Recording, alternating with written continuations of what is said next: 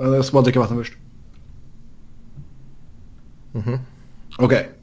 Jag antar Ja. att du redan har tryckt på eh, record. Va? Nej, det är klart jag inte har. Klart du har. Nej, jag skulle aldrig göra så. Nej, ja, absolut inte. Då väntar jag tills du säger att du, du har tryckt i, i och med att jag redan vet att du har tryckt. Men ja, kör då. i alla fall. Ja. Träck. Hej allihopa! Hej! Hjärtl- hej! Hjärtligt Hej. välkomna till ett nytt avsnitt av Svenska fans NHL-podd. Mitt namn är Sebastian Norén. Med mig så har jag Niklas Wiberg och Robin Fredriksson som går i väntans tider här. Liverpool ska spela mot Manchester City i Champions League om bara ett par timmar när vi spelar in detta. Hur känns det Robin? Han laddar. Ja. Ja, du förhopp- förhoppningarna lever fortfarande i alla fall. Så här inför... inför matchstart. Ja. Ja. För ditt kära Colorado däremot så blev det ju torsk senast mot mitt LA Kings med 3-1. Alltid när du inser det. Så där är det fortfarande lite, spänn spänn lite spännande. Jobbigt att han har torskat både med Flyers i först senaste veckan här. Jag hann tänka att jag fan inte alls mött Arizona innan du sa LA. men, eh, nej men alltså det är ju... Det här har ju potential att bli en avgörande match sista omgången mellan Avs och St. Louis. Så det vore ju kul för den neutrala åskådaren. Ja. Och kul för det också ifall ni skulle vinna såklart. Ja, i natt spelar ju Blues och Anaheim. Eh, inte mot Avs dock, men... eh, Nej, Ducks spelar mot Minnesota och St. Louis möter Chicago. mm. Så det är ju inget... Alltså även fast Chicago inte har gått superbra så är det ju ingen gimme match ändå. De, som vi snackade om förra avsnittet. St. Louis och Chicago. Liten rivalitet där får man ändå så ge det. Fast Avs piskade ju Chicago med 5-0 senaste matchen så. Ja, Avs verkar ha kört den grejen sista månaden. Antingen vinner man med 5-0 eller så torskar man. Ja, det är inte den stora nöten utan det är självklart att Daniel och Henrik Sedin tackar för sig efter de här avslutande matcherna av säsongen. Har tillbringat hela sin karriär i Vancouver Canucks. Och eh, ja, Niklas, vad ska Vancouver göra nu? 14 miljoner i capita. Blir man av med. Alltså vad de ska göra är ju eh, att eh, om nu de här unga lirarna som de har samlat på sig här de senaste åren som de ändå har gjort lite sådär smygbra trots att Benning är, är galen. Så är de NHL-redo så ska ju de släppas fram och skolas in och så här och eh, det är ju snarare viktigare att skapa eh, vad ska man säga, plats och möjligheter för en Elias Pettersson och Olli Julevi och sådär om de nu bedöms vara redo än att spendera de här pengarna på en Tyler Bosak eller JVR eller Thomas Warneck eller vad det nu skulle kunna vara liksom. Eh, Däremot känns det väl oundvikligen som att Vancouver kommer ha press från Eh, ägarhåll på att eh, göra någonting. Jag tror ju lite, lite som det har eh, pratats om och som vi har tuggat lite om det här att eh, att man eh, typ så länge civilarna är kvar så kan man inte gå in i en rebuild för man måste försöka någonting så länge de fortfarande är kvar och så vidare. Eh, den kan man ju döda nu såklart. Men jag misstänker väl ändå inte att de med tanke på ägarsituationen och kraven och hela det köret inte kommer gå in i en rebuild. Och jag menar Slår man ut över de senaste åren så är de ju ligans sämsta lag. Så jag menar tittar man bara på det kan man ju hävda att man liksom gå in i en rebuild. Ni har redan legat där nere utan att fått ut något av det. Ja. Men det känns som de, de kommer ju efter någon, någon som någon Tyler Bosak har det ju ryktats lite om till exempel. Och det kommer ju Thomas Warneck verkar de vara ju intresserade av att skriva nytt med också. Och man skulle inte bli förvånad om det blir ytterligare någon sån där eh, som jag nämnde typ JVR eller James Neal om han nu får för sig att testa marknaden och inte förlänga med Vegas eller eh, vad har vi med? David Perron, samma sak där. Några sådana känns det som att de oundvikligen kommer försöka gå efter i alla fall. Sen kanske de inte lyckas. Mm. Men jag tror nog inte det är rätt. Nej, alltså det... Det hade väl nästan varit bättre att ta en ordentlig rebuild nu de här unga killarna. Men ja, som du säger ändå från eh, högsta instans så är det ju, vill man ju vinna. Man har den självbilden fortfarande känns det som. Så. Frågan är ju dock den självbilden kanske suddas ut nu när tvillingarna försvinner. Att det liksom varit ja, någonting att så länge vi har de två som ja. är superbra så kan vi fortfarande utmana. Och sen försvinner de och jaha. Då ska vi kanske inte kunna utmana längre. Då ska vi göra någonting. Eh, men vi, ja, jag tvekar ju. Men det är väl det lilla hoppet som finns. Mm. Alltså just nu om man tittar på kommande säsong, spelare som är under kontrakt. Då är alltså... Ja, då är det Lou Eriksson som är åldersman med 32 år. Ja, alltså lagbygget är ju inte imponerande. Och det är ju i allra högsta grad så att man förstår varför de ligger där de ligger i tabellen. Ehm, jag menar, de få som faktiskt har burit laget om man ska säga så. Eller liksom, inte burit för de ligger ju, sjunker ju fortfarande. Men liksom gjort att man inte har kraschat så jävla hårt. Som man skulle kunna krascha egentligen är ju typ Bo Horvath och Brock Boser och sen bröderna Sedin. Uh, Markström har väl varit OK liksom. Mm. Ja, det är ju en jättetacksam uppgift att stå i målet där heller. Nej, nej.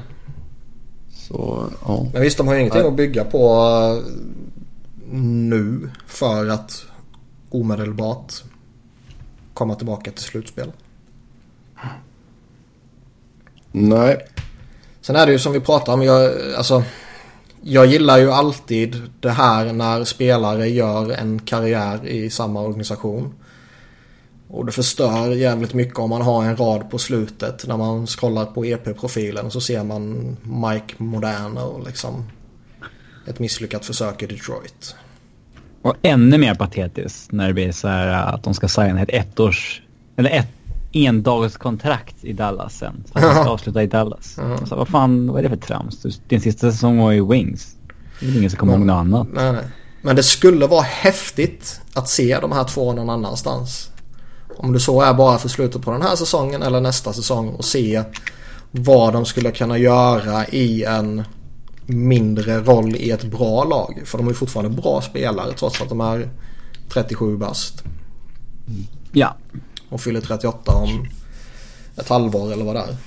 Ehm, så det är väl lite tråkigt. Jag tror de utan problem skulle kunna spela en säsong till i Vancouver och, och göra det bra. För jag menar, visst de går ju inte ut Alltså, eller slutar säger man kanske. När de är som allra, allra bäst. Det gör de ju inte. Men det är fortfarande två spelare som gör eh, 50-talet poäng i ett skitlag. Mm. Det, det, är ju liksom ändå respektabelt på något sätt. Ja. Sen tycker jag ändå ja. det, det, är ändå... Jag har inte läst det. Alltså, de skrev något brev. Jag har inte pallat bry mig om att läsa skiten liksom. Men... Eh, de skrev väl någonting om att eh, de länge hade varit inställda på att ta beslut under sommaren typ. Mm. Men att det växte fram till att ta beslutet nu. Och det känns ändå... Nu blir det ju någon form av eh, avskedsturné här mot slutet. Inte över jävligt många matcher men det blev en sista hemmamatch och det blev eh, någon eh, ytterligare något spännande möte och lite sådana där saker. Så det är ju... Det är ju liksom schysst på något sätt ändå. För de är ju liksom, det är ju, de är ju de största Vancouver har haft. Det är bara att kolla på diverse interna skytteligor och poängligor genom tiderna och så här så är det ju Sedin, Sedin mest överallt. Ja, det är sant. Ja, det blir, kommer vara konstigt att inte ha dem där faktiskt. Om man så med så pass länge. Har de sagt någonting om att sluta helt eller bara sluta NHL? Och blir det hockeyallsvenskan nästa år? Nej, det verkar väl som att de ska bo kvar i Vancouver. Har jag tolkat det som. Eh, det är väl ungar som går i skolan och grejer och så. Ska alltid ställa till det. Ja, alltså de är väl uh, kanadensare vid det här laget antar jag. Du menar de är landsförrädare som du är? Ja. Mm. Jag vet faktiskt inte. Dubbla passrätter, det kommer bra till pass ibland. Men... Eh, fan vad det jag skulle säga. Eh, nu har jag redan glömt det. Mm. Det var ju synd. Ja, det var jävligt synd. Det var säkert det var något säkert, jävligt klokt. Exakt, det var säkert en jättevist. Uh, ja. ja, det var lite, det var lite snoppligt. Ja. Får, heter det kanske till och med. Får se om det kommer tillbaka. Men däremot alltså, det, det, de är ju verkligen unika. Jag drar mig ju för i typ varenda jävla gång när man ska hylla svenskar för att det görs till en sån eh, överdrift på alla andra ställen. Men ibland är det ju faktiskt befogat. Det är ju befogat när man ska deklarera att Erik Karlsson är världens bästa back eller när man ska konstatera att Henke Lundqvist är den här erans bästa målvakt eller när man ska konstatera att tvillingarna Sedin faktiskt är jävligt unika. Oh ja. Eller att Peter Forsberg är 90-talets bästa hockeyspelare om han får varit frisk. Ja, helvete. Usch. Men eh, alltså det, det är ju inte jättemånga svenskar som vinner några awards. Och de är ju några få av dem som har gjort det. De har ja. varsin Art Ross Trophy och Henrik Sedin har en Hart Trophy och Daniel Sedin har en Ted Lindsay Award. Så jag menar det är ju det är ju fina awards som har på sitt CV också. Ja, liksom från allt man har hört så ska ju båda två vara extremt, eh, extremt trevliga också. Bra killar. Så ja. Det skiter jag fullkomligt i. Däremot är de ju ja, väldigt aktiva. är de trevliga. mm. Däremot är de väldigt aktiva i in the community, vilket alltid är uppskattat. Ja. Också typiskt svenskt. Ja. Är de uh, givna Hall of Famers? Ja, ja. det är ju var varannan halvdan spelare så det är de ju. Mm. Över 1300 matcher, 1000 poäng vardera. Um... Och tidernas bästa brödrapar om man tar totala antalet poäng. Är de det? Ja det är de. Eller egentligen är de...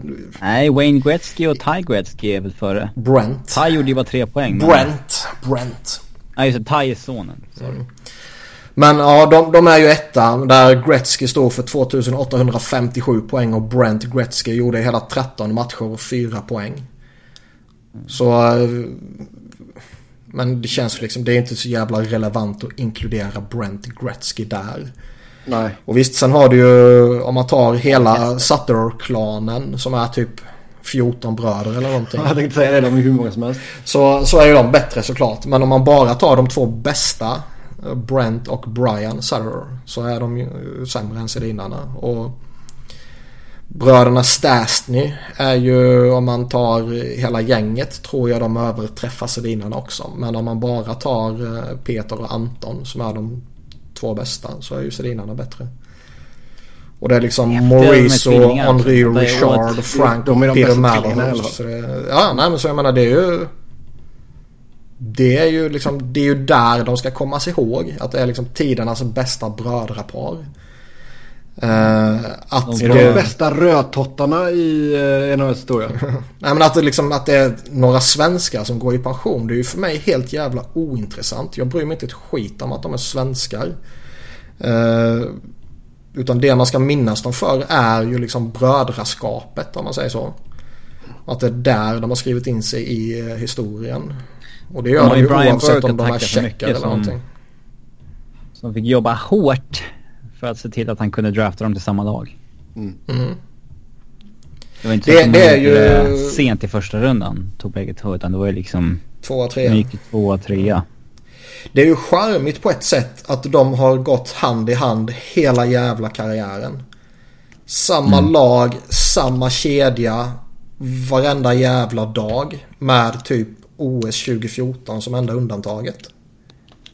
Mm. Hur trötta måste de inte vara på varandra? Ja. mm. Jag minns inte vem av bröderna det är, men en av dem har en irriterande ovana tydligen att eh, på morgonen, eller han ställer larm flera timmar innan de måste gå upp. För att han tycker att det är den skönaste känslan någonsin att vakna och veta att ah, jag kan sova vidare. De ställer så här två, tre larm långt innan de måste gå upp. Vilken jävla idiot. Ja, det är och är så här värsta dryg. Så här, larmet ringer, bägge vaknar och säger så här, ah, vad skönt, vi kan sova vidare, eller hur? Ja, visst. är det sant så är det ju... Då tar jag tillbaka alla hyllningar. Det är ganska otrevligt av den ena. Ja. Alltså man sätter ju alarmet precis när man behöver gå upp och så går det upp liksom. Är jag ska. Ska man, eh, vi har ju pratat alldeles för gott om dem nu, så ska man börja svinga lite så eh, kan det vara skoj ju. Ja, de har inte svingat tillräckligt. Nej, exakt. De har varit lite för snälla. Men Alltså de, de höll ju en hög och jämn nivå typ 10 år liksom och det är ju imponerande i sig. Men den där riktiga primen var ju bara någon enstaka säsong. Ja, tre, fyra år där liksom. Ja. Var. Uh, Framförallt tog det rätt lång tid för dem att nå upp på elitnivå så att säga. Mm. Det dröjde ju till efter lockouten 04-05. Mm. Um, det är ju sällan vi ser två killar som går två och trea i draften nu ligga liksom strax under en halv poäng per match första fyra åren. Då hade man blivit floppstämplad rätt hårt. Ja. Mm. Um, men sen gick de upp, höll den här point per game nivån. 5, 6, 7, 8 år eh, med en peak på 2-3 år när han var mm. kanske ligans bästa offensiva spelare. Uh, inte för att det är dåligt på något sätt men... Nej nej men jag menar ska, ska man identifiera någonting som skulle kunna ha varit bättre.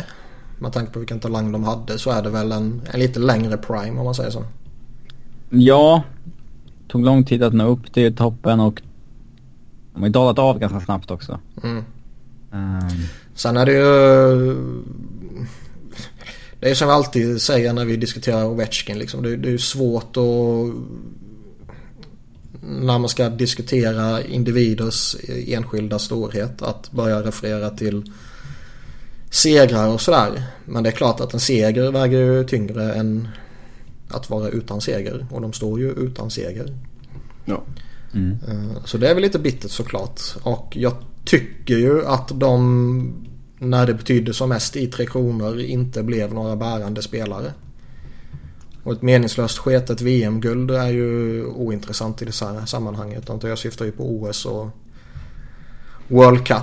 Och visst, de var med när de vann 2006. Men det var ju inte de som ledde det där laget. Ja, det är väl framförallt Vancouver 2010 som är lite... 2014 var ju lite speciellt. Mårts var ju så jävla trött och där... Ja, det var bara en av dem också. ja, en av dem blev skadad innan, kom inte med och... Ja, men visst, de eh, kom ju hem och fixade VM-guldet 2013. Det ska man ha cred för, men... Ett jävla VM-guld, vem bryr sig om det? Sluta vara så neggig nu. Nej. Men de har ju liksom... Deras prestation där blev väl lite hypad med tanke på vilka prestationer eh, det var vi gick igenom. Framförallt deras connection med Louis Eriksson vart ju hyggligt överhypad. Den mm. eh, blev ju ett faktum i typ 5-6 år efteråt innan det kom fram till när de väl återförenades i Vancouver att den var kanske inte så överjävlig. Mm. Nej, de passar inte ihop. De är, Visst, det funkar väl okej okay, men... Ja. Mm. Yes. Ja, det blir intressant att se om de stannar eh, i någon form i organisationen. Um, skulle de kommer ju bli ambassadors eller något sånt där. Ja. Mm. Benning med pengar i sommar. Det kan bli åka av. Det är ju deras största gåva till hockeyn. Den okay. underhållningen vi kommer få den här sommaren. När Jim Benning och hans uh, gäng ska plocka in 14 miljoners uh, sedin-ersättare. Liksom någon ja. John Tavares kommer det ju inte bli. Någon Erik Karlsson-trade kommer det ju inte bli. Utan det ska ju förmodligen ut på Free Agency och handlas. Och det kan ju alltid bli jävligt intressant. Mm. Så det ser vi fram emot. Ja. Bosek och JVR på dyra kontrakt. Mm. Oj, oj, oj. Ja. Eh, nästa punkt på körschemat här. Eh, det gick ju ett rykte om att Arizona hade erbjudit Antiranta ett kontrakt på upp till fyra år värt ja, någonstans mellan 4 och 4,5 miljoner. Detta har ju sedermera förnekats. Eh, men att man snackar det är i alla fall ett faktum. Och ja det ska man se till att göra. Så, så konstigt med tanke på hur bra Rant har varit när han väl varit frisk. Uh, åkte på uh, jobbig skada i början av säsongen. Och det var väl en del i varför det gick så katastrofalt dåligt för Arizona i inledningen av säsongen. Har ju varit en av ligans bättre målvakter här sedan årsskiftet. Så uh, han har visat att han håller en bra nivå och kan vara en etta liksom. Vad, eh, vem var det som förnekade det här? Var kom det ifrån? Uh, Craig Morgan. Jonathan Toews älskaren. Mm. Mm, kan man ta han på allvar? Ja, det kan man. um, frågan är ju varför det inte stämmer. Är det stämmer det för, eller stämmer det inte för att Ranta vill kolla läget på andra ställen? Eller stämmer det för att de helt enkelt inte bara har hunnit än? Alltså jag tror man har bara inte hunnit än. Att det har varit lite snack fram och tillbaka men inte att det har varit något officiellt bud så att säga från uh, Coyotes sida ännu. Men det kommer. Jag tror det kommer lösa sig. Det, det känns som att det kan bli riktigt bra där för Ranta och familj. För jag menar fyra år, 4,5. Det känns som en win-win för båda parter. Ja. Eh, han får väl inte ett bättre kontrakt någon annanstans. Om man bara pratar pengar liksom. Nej. Men han har gjort en bra säsong i, i Arizona. Eh, tveklöst. Bra räddningsprocent i hela det här köret liksom. Under en rätt eh, tuff situation liksom. Men eh, det känns ju ändå inte som att lagen som eventuellt söker en målvakt och det är ju inte jättemånga den här sommaren. I alla fall känns det inte så i dagsläget. Kommer väl inte börja betala dyrt för honom kanske. Utan då är det väl uh, i Arizona han ska få pris. Ja exakt. Mm. Vi får se vad som ändrar fötter där helt enkelt. Sen hur hårt ska vi överskatta betydelsen av att Erik Karlsson plockade till sig pucken efter uh, Senators sista hemmamatch för säsongen. Karlsson kommer inte vara med de avslutande matcherna som Senators spelar på bortais. Utan ska vara hemma. Alltså det är ju inte Erik Karlsson själv som bestämmer om det blir en trade eller inte. Jo det är det ju. Det är, ja. Nja. Men det är väl högst aktuellt med en trade. Till 83 procent är det ju han ju. 83? Ja. Okej. Okay. Men eh, det är ju inte... Visst, det är ju högaktuellt med en trade. Så är det. Fast det, kän, det känns ju, alltså varför skulle man göra det om det inte är för att man vill ha ett minne över någonting? Och jag tror ja, knappast... han gör ju för att aktuellt med en trade såklart. Ja, och jag tror ju knappast att han eh, vill minnas den här säsongen för någon annan anledning utöver att det eventuellt är hans sista i Ottawa liksom. Mm. Uh, det ryktades ju redan under trade deadline att det var supernära och det har ju mer eller mindre bekräftats också av Bobby Ryan att det var supernära med en trade och fortsätter snacka om hur aktuellt det är. Och, Bobby uh, Ryan bara, det var jättenära men jag sabbade. och uh, nu gör man det här så det bara kommer ju liksom indikationerna på att någonting är på gång bara läggs ju på hög gång på gång på gång. Så det, ja. Och sen är det liksom Daniel Alfredsson gjorde ju exakt samma sak. När han, den sista säsongen i Ottawa innan han pissade på hela organisationen och drog till Detroit. Mm. Så uh, plockade han ju pucken i sista matchen och folk reagerade inte så mycket på det. De tänkte att ja men han kanske överväger att gå i pension. Det är klart han kan plocka den då. Vet, sådana där saker. Och sen gick det några veckor. Uh, fuck it, nu drar jag till Detroit. Uh, Vad synd. Så de gillade nog inte där va? Nej. Nej, det är som sagt det är... Allt verkar ju peka på att Karlsson kommer lira någon annanstans efter sommaren i alla fall. Eh, några skador som är noterbara. Rand Suter skadad och borta säsongen ut för Minnesota. Det är jobbigt för dem med tanke på att han spelar så otroligt många minuter. Ja, vad ligger han på nu? Han är väl högst i ligan som vanligt. Näst högst 26,46. Drew Dowdy är mest med 26,49. Den är ju seg när man eh, går in i slutspel och inte har honom. Ja, det är det ju verkligen. Han är ju superviktig för dem. Som sagt, han spelar, eh, vad sa jag, 26 och någonting. 26 och 46 nu. Och den istiden skulle ju inte direkt blivit mindre i ett slutspel. Den skulle ju snarare plussat på. Ja, då snittar han ju över 30. Ja, något sånt. Så det är klart, alltså tappa hela, hela ryggraden i försvaret. Det är ju, kan ju vara förödande.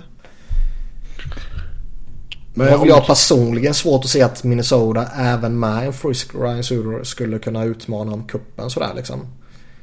Men uh, han kan ju vara skillnaden mot att åka i första rundan tämligen enkelt så att säga. Eller faktiskt ställa till med lite problem. Mm. Ja om du tittar på resterande backsuppsättningen här nu då. Alltså det är ju killar som Spurgeon, Brodin, Dumba. Alltså utan Sutters så känns det ju... Nej, de var snackigt. Alltså som du säger, han är ju ryggraden där liksom. Det... Ja, det känns riktigt svagt. Ja, så är det lite snack om att nu är det liksom Jonas Brodin som ska steppa upp och, och, och liksom ersätta honom. Han tog de minuterna. Ja, jag vet inte om det blir de minuterna, men den rollen liksom. Mm. Och äh, går vi tillbaka några år så skulle det ju kännas jävligt spännande. Ja, men... men Brodin har ju inte fått den utväxlingen som man kanske faktiskt trodde han skulle kunna få. Nej, what you see is what you get. Ja. Och ska man då få det ytterligare några minuter så kan ju det bli skit. Oh. Mm. Tittar vi Eller så på... funkar. Ja, tittar vi på Colorado så uh, Semyon Varlamov är borta säsongen ut och Eric Johnson är borta beräknat sex veckor. Det ska ju tilläggas också förresten om Ryan Suter att han ja. gör ju karriärens bästa säsong. 51 poäng tangerar den från eh, för två år sedan. Mm. Det är också bra som 33-åring. Absolut. Som sagt, Varlamov och Johnson skadade i Colorado. Vi fick in en lyssnarfråga angående det, har jag för mig. Angående det, va? Ja, fick vi inte det? Jo, men den sket jag i eftersom jag ändå hade det i där. Ja. Det var hur typ påverkas slutspelschanserna. Mm. Robin, vad tror du?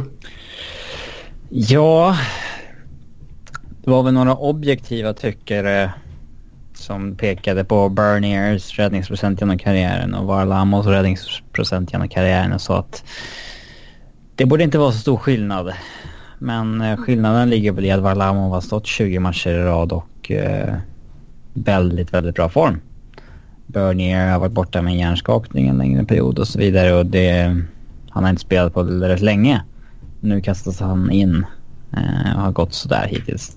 Så det är väl rätt Tittar man på dagsform så är det ju en väldig skillnad. Eh, så det är klart att det skadar deras chanser. Absolut.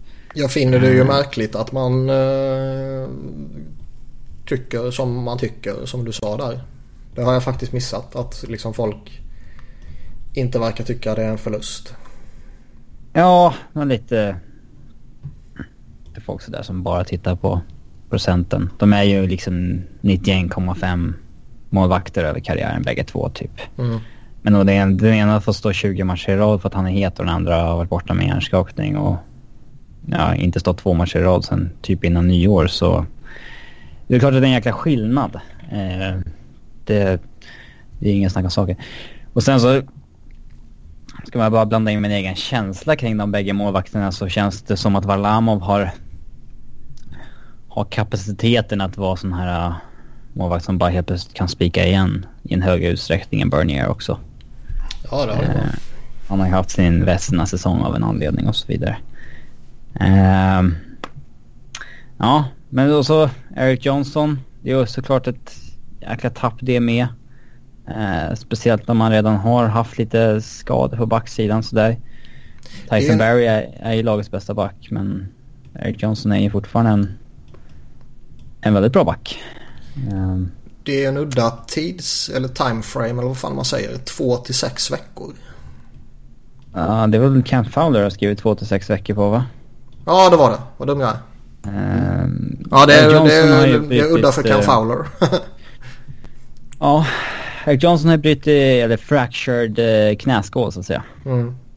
Det, det låter alltså som... jätteobekvämt. Alltså. Ja, det låter för jävligt. Ja. Uh, men... Uh, ja. Det innebär att Mark Alt får spela mycket mer. Stort! Ja. Ja men de har ju haft lite tungt med skador på backsidan. Barbero har inte kunnat spela på större större delen av säsongen och sådär. Det... Mm det är inte helt hundra.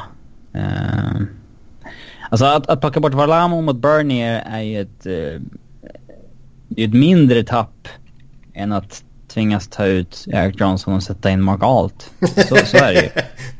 ja, uh, sticker vi ut hakan. Liksom back, backuppsättningen man gick in i matchen mot LA med uh, håller ju inte slutspelsklass liksom. Eh, det var ju Sadorov, Barry, mitt första par.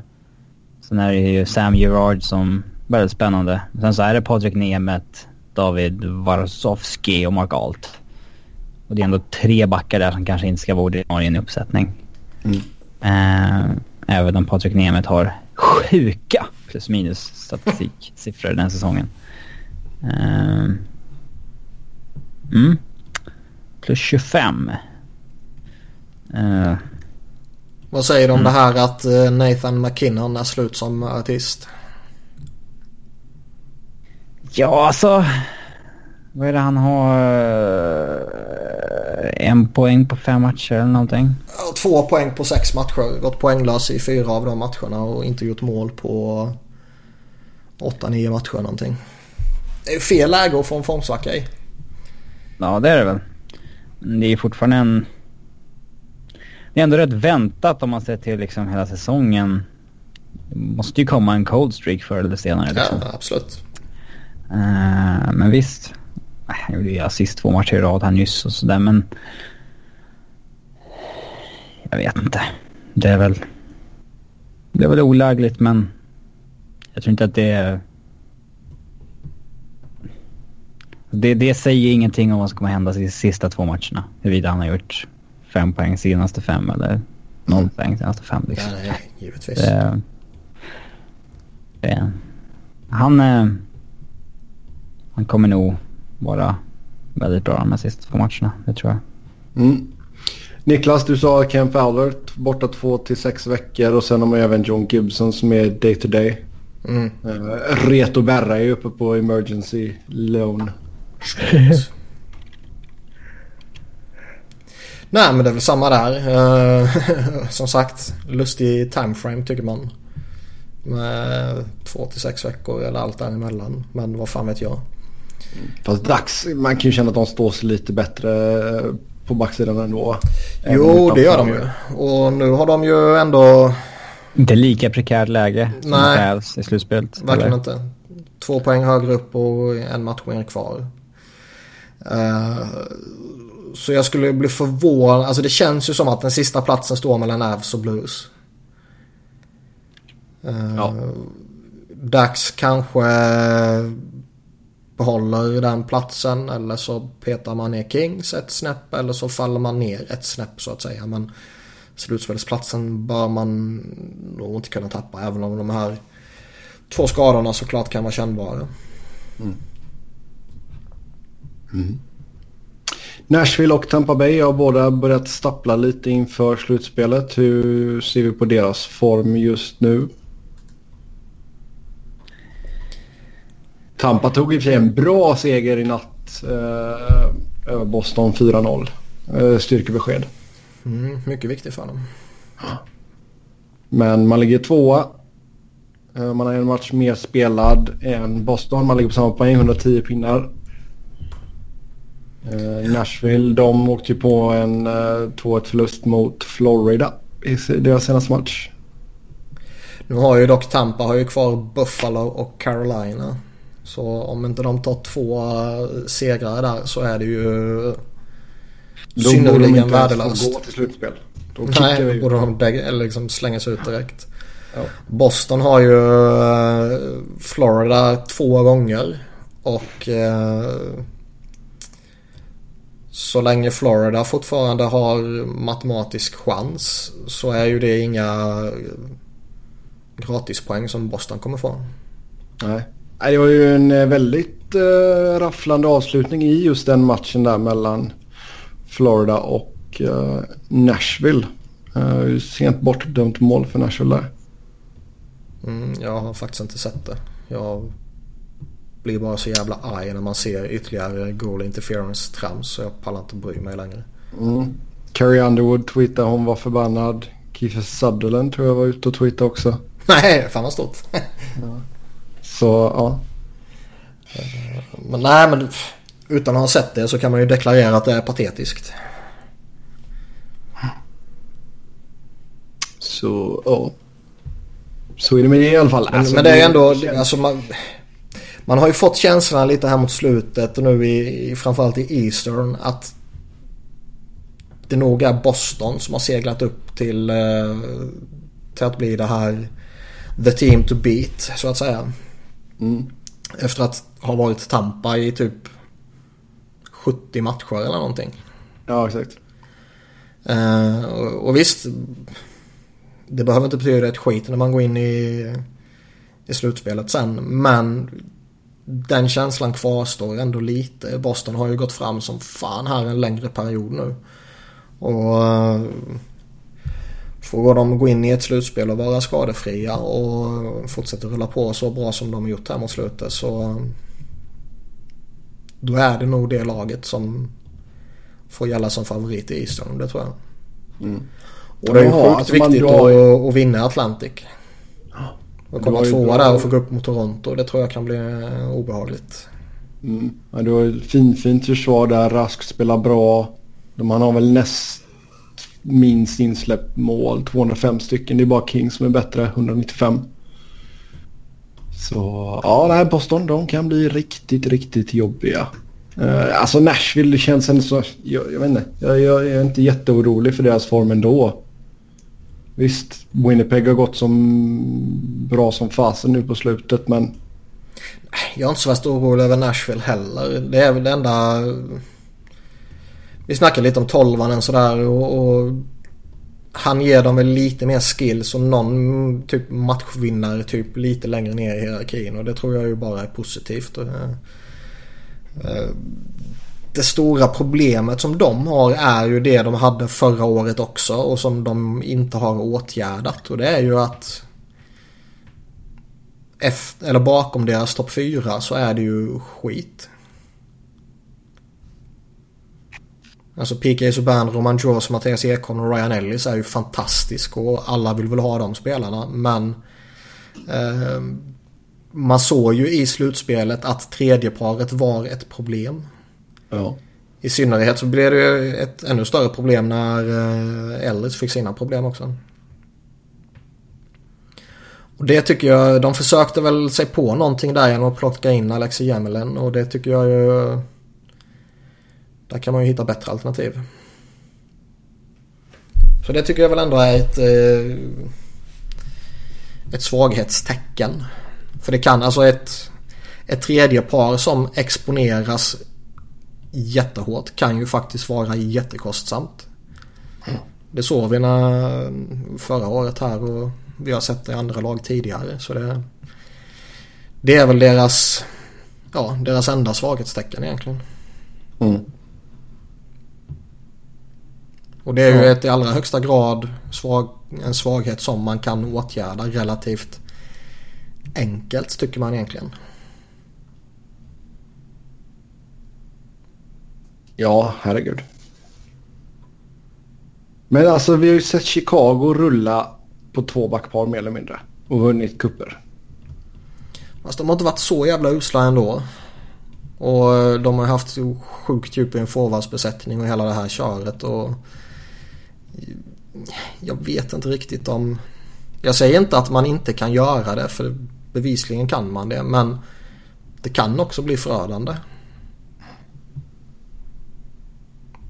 Man såg liksom jag, ty jag tyckte man såg det jättetydligt i Nashville förra slutspelet här när de gick upp mot Pittsburgh.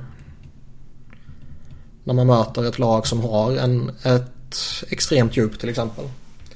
Jag upplevde det själv med Flyers när de var i final. När vi inte hade någonting alls att tala om bakom Pronger, Timonen, Carl och Coburn. Så det kan vara ett jätteproblem.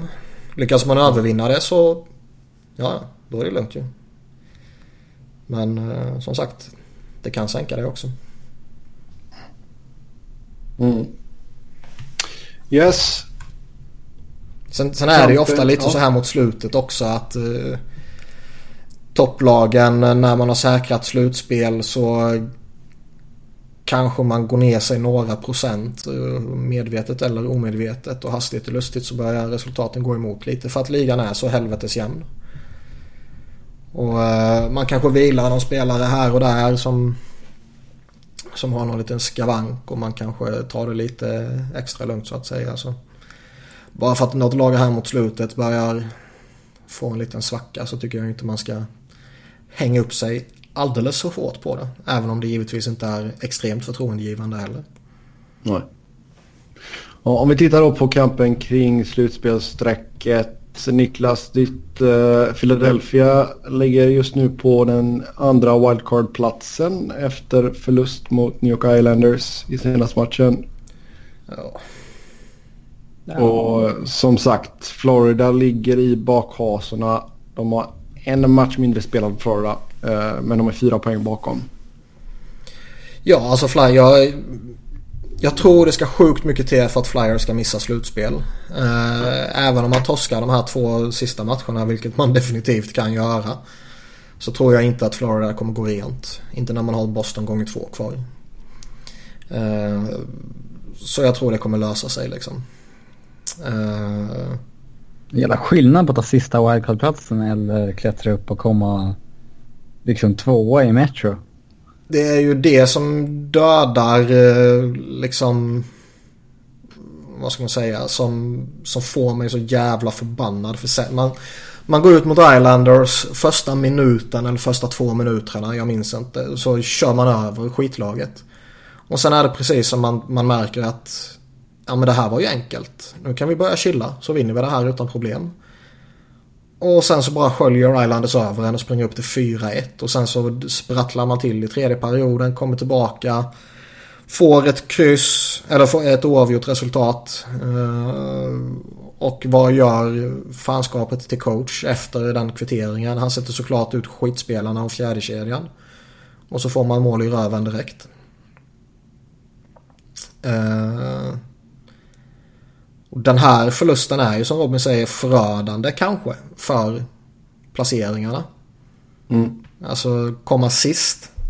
Alltså, eller andra wildcard-platsen då.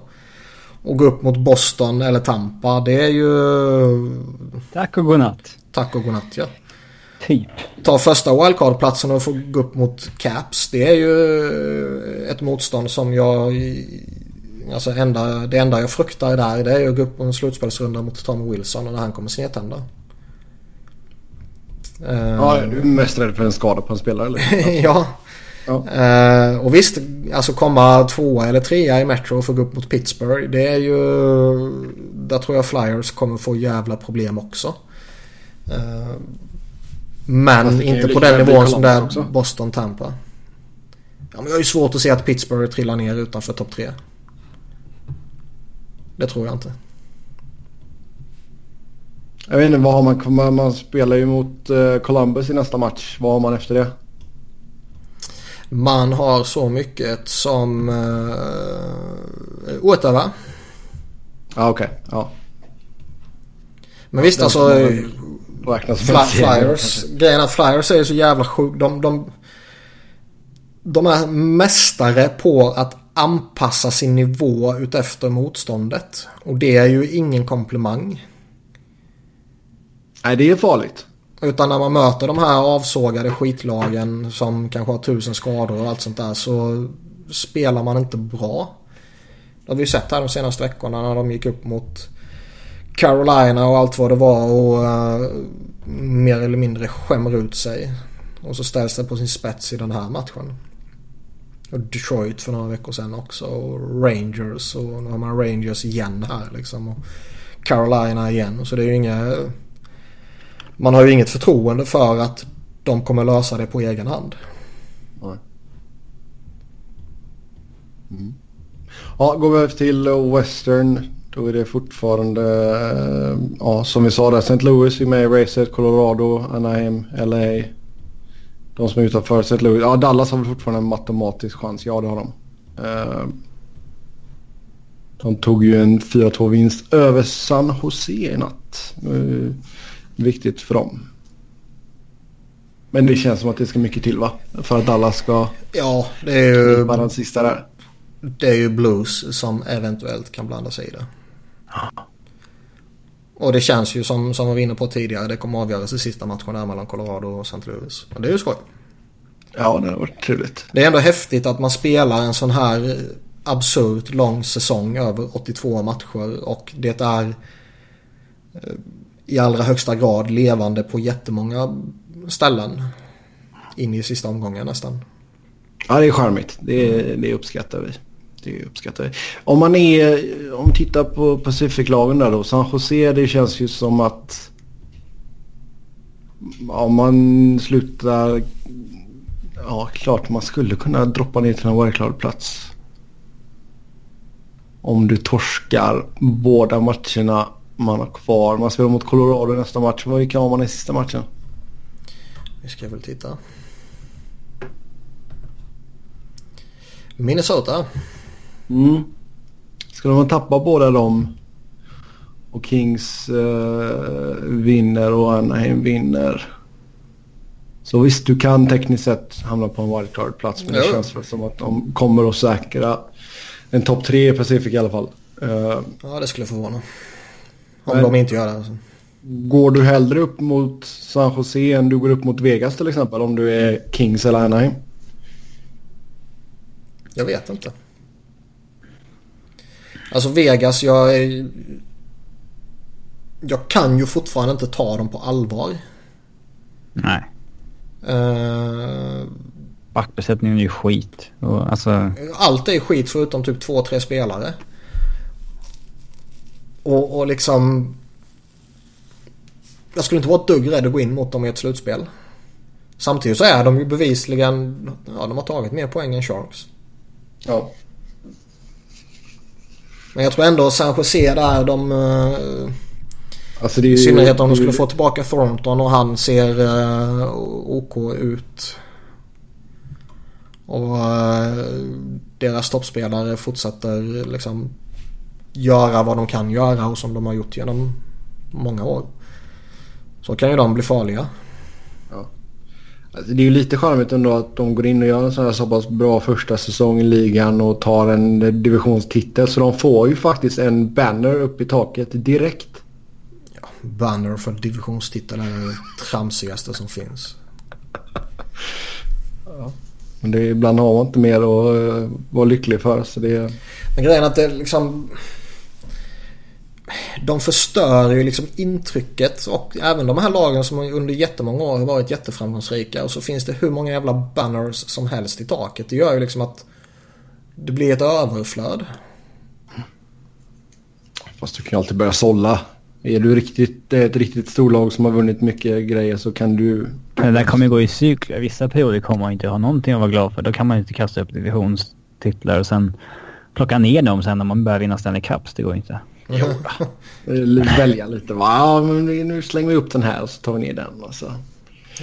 Jag tycker vill, vill man så kan man slänga upp en banner för att man vinner eh, alltså konferensfinalen. Uh, okay. Att man är liksom Western eller Eastern Conference Champions om man nu tycker det är stort. Ja. Uh, annars är det ju en Cup Banner. Som är det enda egentliga rimliga att slänga upp. Ja. Yes, ska vi ta och glida in på awardsen då? Så här när vi bara har ett par matcher kvar. Uh, ska vi börja med Heart? Claude. Kåpi. Um, Hatar det här jävla awardet alltså. Diskussionen kring den. Säg, säg Claude bara så kommer vi vidare. Nej men... Uh... men vad är titeln? Handlar det om den som är bäst i ligan eller? Måste det vara ett lag som inte hade gått till slutspel om den spelaren inte var med? Uh, nu vad fan heter han? Nu tappar jag vad han heter. Han som skriver för TSN. Travis Jost? Ja. Han la ju upp någon häromdagen här om dagen eller om det var igår. Något sånt där. Där han uh, hypar upp Claude Giroux som den mest värdefulla när han tittar på hur uh, laget presterar med den givna spelaren på isen och utan honom. Och om man då på något sätt slår ut det i ett resultat där han hur det skulle gått om inte han skulle varit med så att säga. Och då dominerar ju Giroud hela jävla ligan så det bara sjunger. Dominerar? det överdriver inte eller? Nej, nej, nej, inte alls. Och då kommer han fram till att, uh, faktiskt inte. Och då kommer han fram till att det är liksom Giroud som är huvudalternativet om man resonerar på det sättet.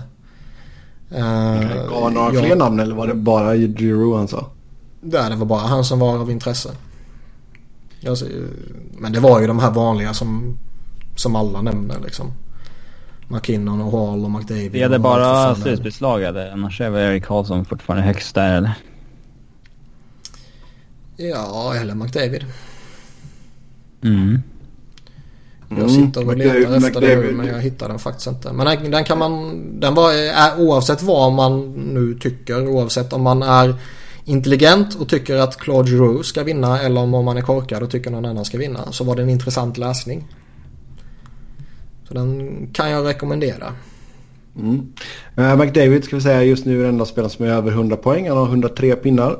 41 baljer och 62 äpplen. Ja, och det känns ju som att vi har goda förutsättningar för att få uh, några till.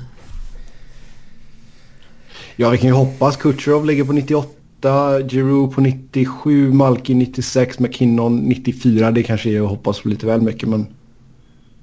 Ja, eller så får McKinnon bara sådana här eh, galet ryck de sista två matcherna när allting står på sin spets och så gör han 2 plus 1 i den ena och 1 plus 3 i den andra liksom. Mm. Och så en Taylor Hall på 93, Kopitar på 91. Ja, två jävla sopor. Men det är faktiskt intressant med Giroud att han går in och gör career year efter att ha haft de två säsongerna han har haft och börjar bli lite gammal. Nu, alltså det är ju en jävligt... Det är ju grymt bra points per game på hela den, alltså det toppskiktet där. Oh, ja. um, om du tittar på topp 5, McKinnon 1.31, Malkin 1.26, Drew 1.21, Kucherov 1.26 och så McDavid 1.29. Och det är 18 spelare som redan har säkrat point per game. Ja, det är snyggt. Och det kan ju bli uh, ytterligare ett rätt stort gäng faktiskt. Mm. Så det är lite fascinerande med tanke på vilken uh, utmaning det faktiskt är att vara det numera. Ja. Och så skulle man få då säga att man I får... år verkar det vara hur lätt som helst. Vad sa du? I år verkar det vara hur lätt som helst. Ja. Och så får man kanske fyra, fem om man har tur. Spelare över 100 poäng. Det är också en bra notering. Mm. Absolut, absolut. Ha, eh, vi kommer inte till någon konsensus där. Du säger Giroud, jag säger Kopitar och Robin säger? Claude. fan definiera vad fan året går ut på innan. Men om vi tar, om vi tar den ena definitionen är bäst i ligan och en annan är, är MVP. David, som har varit bästa spelaren i ja, ligan den här säsongen. Om vi tar den andra som är MVP då? Most valuable player. Det är då jag säger Giroud. Ska man säga bäst så är det, då, då tycker jag inte man kan säga något annat än McDavid. Eh. Alltså du kan ju fortfarande säga McDavid på MVP också för alltså utan honom In, inte, så hade ja, ja, utan honom skulle Det måste ju finnas någonting att vara ja. valuable till. Alltså... Jo, jag kan köpa att det måste vara ett lag som går till slutspel. Ja, det, det, det ingår köpa. väl i MVP. Om vi ska säga MVP, då är det väl en definition att man måste ha uppfyllt något värde för laget. Ja i form av en slutspelsplats. Så då kan vi diskvalificera alla lag som inte går till slutspel. Ja. Och det måste ju fortfarande vara ett lag som inte är i toppen. För de hade förmodligen klarat sig utan den spelaren då. Ja. Så att då tittar man väl på wildcard-lagen. Jersey, Philly, Avs, Ducks. Uh, Kings går väl lite för bra för att Kopitar ska vara med där då kanske. Eh, men då är det väl... Eh, ja men ge Anaheim en vinst till och så ligger de på wildcard-plats. Sure, men ju längre ifrån dem den kommer så är desto mindre värde sure. har ju Kopitar haft. I så ja. fall. Mm. Så men då står det väl mellan Hall, Giroux, Getzlaff och McKinnon. Det är ju faktiskt fascinerande att det är... Uh, vi kan alla säga vars ett alternativ och egentligen så är det väl ingen som man kan anklaga för att ha fel. Och Sebbe. Ja, jo, jo. ja, givetvis. men... men uh, men kan... alltså i år, LeBron slängde ut sin tweet för några timmar sedan där det var så här att... Ja, han nämnde väl typ så 15 spelare eller någonting. Ja. Uh, vilket år att rösta på Hart liksom. Uh, McKinnon, Hall, Kopitar, Wheeler, McDavid, Euro, Kucherov, Malkin, Marchand. Fan. Eller... Ovechkin. Ja. Uh, Ovechkin kommer ju aldrig vinna för att han har varit bättre förut. Alltså han, det är liksom inte hans toppår. Mm. Så då kommer inte han... Han, han kommer ju mätas efter hur bra han var när han vann Hart. Jo. Mm. Och så bra har han inte varit i år. Så då kommer inte han vinna även om han kanske har bättre än Blake Wheeler. Som gör sin bästa säsong. Mm. Eh, sen är det ju folk som röstar om det där. Liksom. Det är, ja, alla kommer ju resonera helt olika. När vi kommer få se röstningen så kommer den vara helt all over the place ju. Alltså... Oh ja. Ja. Yes. Och vissa kommer ju säkert inte hålla sig. Antingen får man ju hålla sig till spåret att man röstar på den som är bäst i ligan bara. Då är det ju liksom... Ja, typ McDavid. Jag skulle inte bli ett dugg förvånad om det är någon som har resonerat som så. Nej men McDavid han är bäst, han får första platsen och nu ska jag börja resonera efter vem som är viktigast. Ja, ja eller att man slänger in McDavid som sin trea. Mm. Bara för att typ kompromissa. Ja, mm. du måste ha med McDavid på din uh, ballot typ. Ja, annars blir den invalid by the NHL. uh,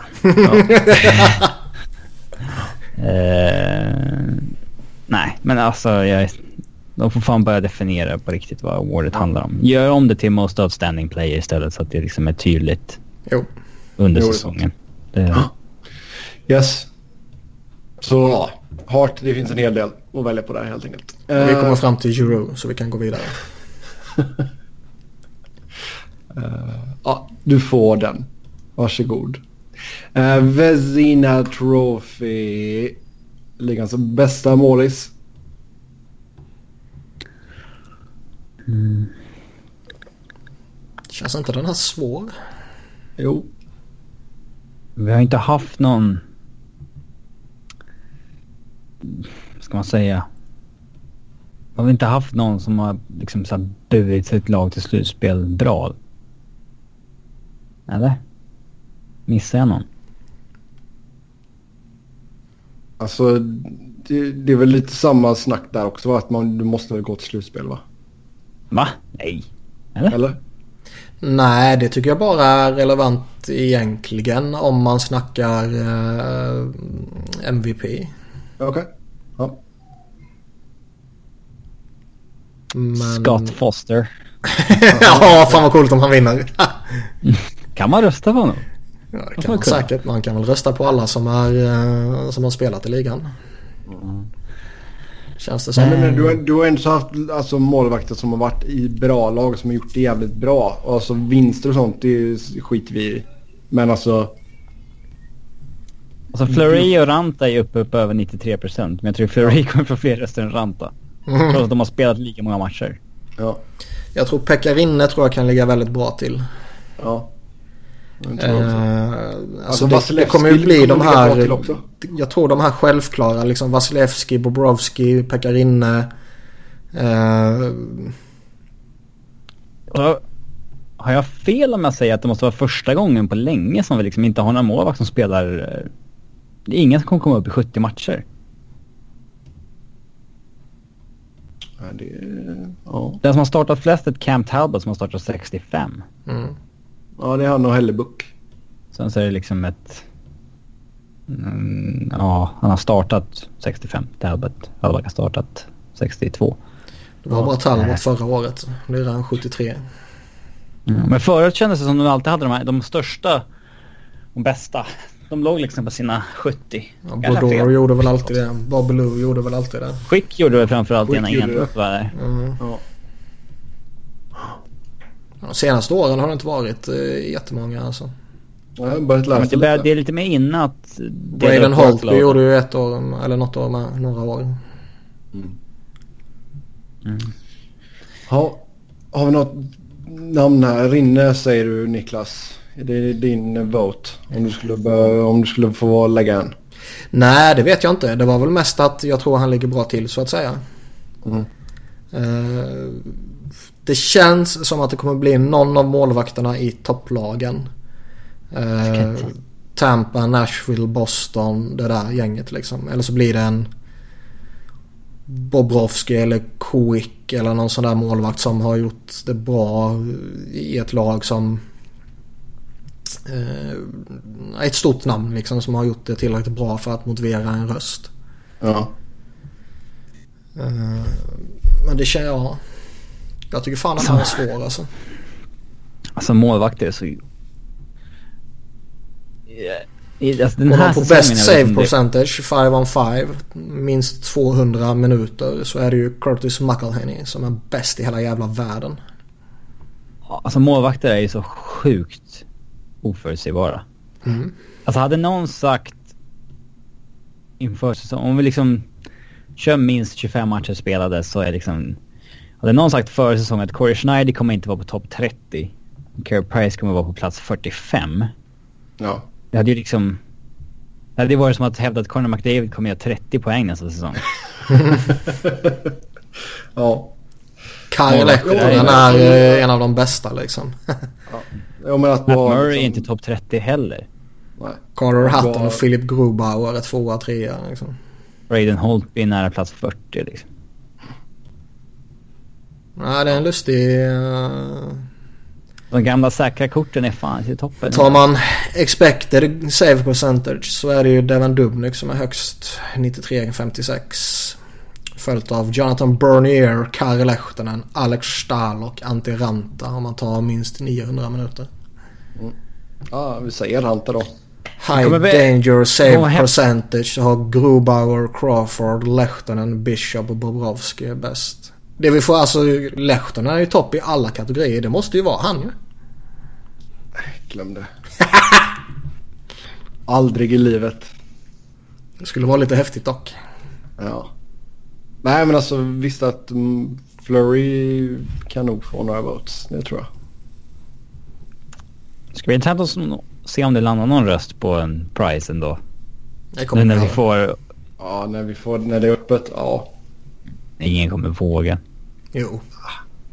Någon, någon dum jävel. Jag säger nog Bob Bobrovski i alla fall om jag skulle lägga min röst idag. Ja, den är inte orimlig. Nej. Den kan du få. Ja. Ja, för den kämpar jag jättehårt för. Uh, Calder. Årets rookie. Är det fortfarande Barzals att förlora tänkte jag säga. Mm. Ja, det finns väl egentligen ingen som kan utmana honom anser jag. Um, skulle Brock Bowser gått på en sån här superfantastisk säsongsavslutning istället för att gått och blivit skadad så recent bias kanske skulle gjort att han skulle fått den. Ja.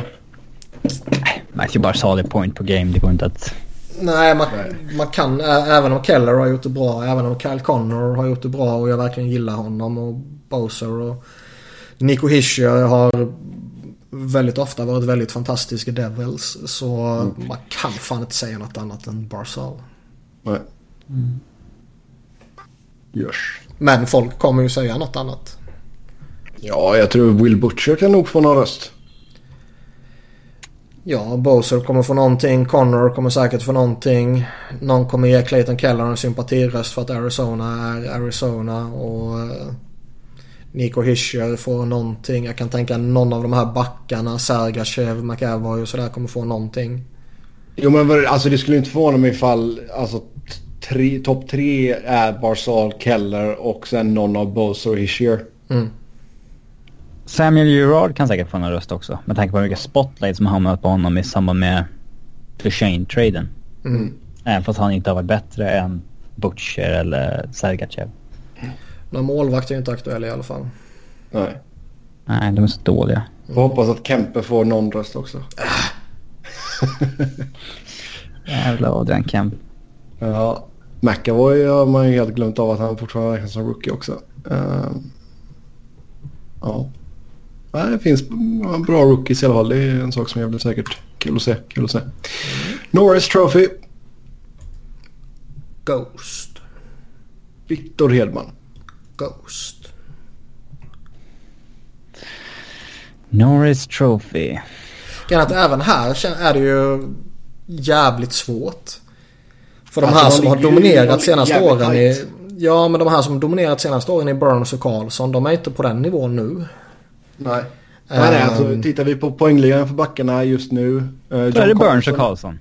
John Karlsson etta 66, sen eh, Burns och Klingberg 65, Ghost Bear 62, samma som Erik Karlsson, Victor Hedman 61 och sen Drew Doughty 59, Subban 58.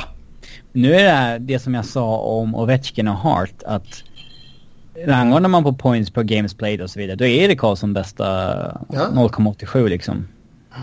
Tyson Berry låg etta rätt lång tid men Karlsson har gått om här.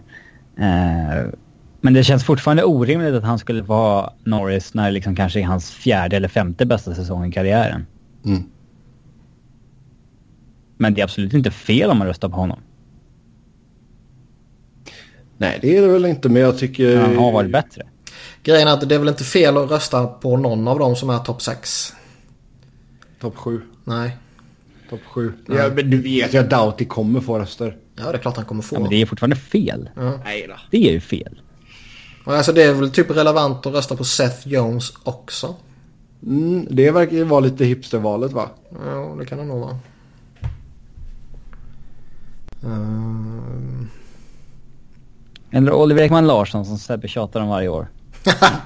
Hade han inte spelat Arizona när han... Hade han inte lirat i Arizona så hade han uh, varit Norris ah. kandidat ja. Du har till och med sagt hur många, hur många Norris hade inte Oliver Ekman Larsson vunnit om han inte hade spelat i Arizona? Två. Ja, det är ju perfekt. hade han lirat i Kings så hade han haft två. uh, det känns väl lite som att uh, Klingberg-hypen har ju dött. dött ut liksom. Den finns ju inte längre. Han kommer nog inte vinna. Uh, jag tror det är för många av de här gubbarna som tycker att Ghost är en säkerhetsrisk fortfarande. Så han kommer nog inte vinna. Eh, Erik Karlsson, lite som Robin var inne på där. Han är ju jättekass om man jämför med vad han varit tidigare. Han kommer nog inte vinna.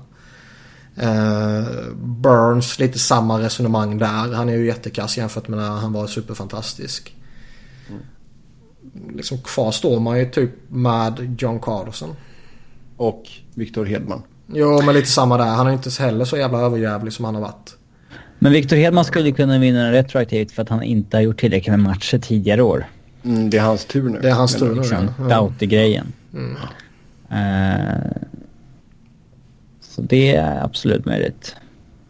Det skulle vara häftigt om John Carlson vinner Norris och uh, Caps inte har möjlighet att förlänga med honom. Oh. Ja. ja. Ja, det är ju en god sits för honom att gå in i en kontraktsförhandling i alla fall. Mm. Kan han bara ta med sig bucklan till uh, förhandlingen och så bara titta på den här fina grejen som jag vann. Ja. Ja, jag, i alla fall. Jag har min röst till Victor Hedman. Ja, det är inte orimligt. Är... Bara för att jag inte vill säga en svensk så säger jag Carlson. Nej, jag säger Ghost såklart. Ja. Selkie Trophy. Couturier. Och nu vet jag har rätt. Har du? Kopitar? Vad är det för jävla sopa? Nu vet jag faktiskt inte hur det har sett ut de sista veckorna här. Men innan dess så hade ju Couturier i alla fall överglänst Patrice Bergeron i rätt många statistikkategorier. Men jag tycker väl i grunden ändå att Bergeron fortfarande är den bästa defensiva. Så är det Ja, alltså den... Och jag tycker ju Kopitar är såklart ett skämt. Det förstår jag Sebbe. Så det är ju Couturier eller uh, Bergeron som det står mellan. Det är ju, den, det är, det är ju din topp tre där. Det är ju de tre.